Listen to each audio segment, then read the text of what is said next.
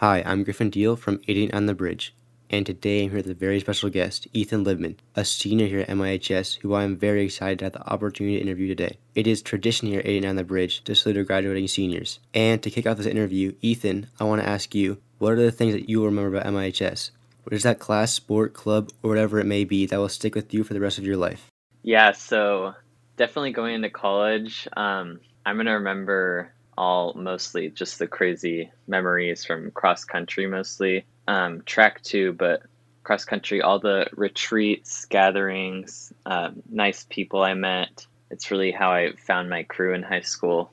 Yeah i think mihs is a great inclusive school. And now that i've like kind of come out of my shell and um, i'm more i don't know comfortable around everyone i found there's like there's lots of diversity here. It's a nice school. I hope next year's just like it yeah, and I definitely agree. Cross country is a very close knit team in sport, and MIHS is very inclusive of, as well. What's next for you? What will you be doing after high school?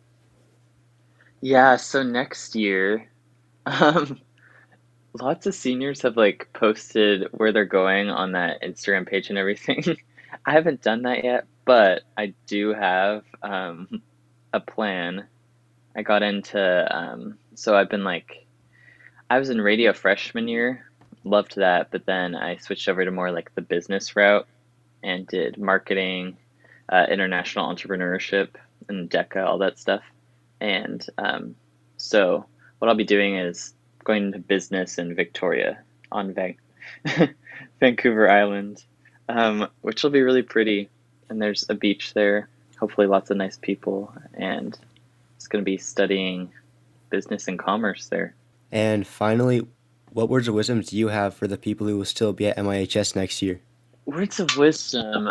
Okay, so I know freshman and sophomore year, I was really uh, self conscious, lots of social anxiety.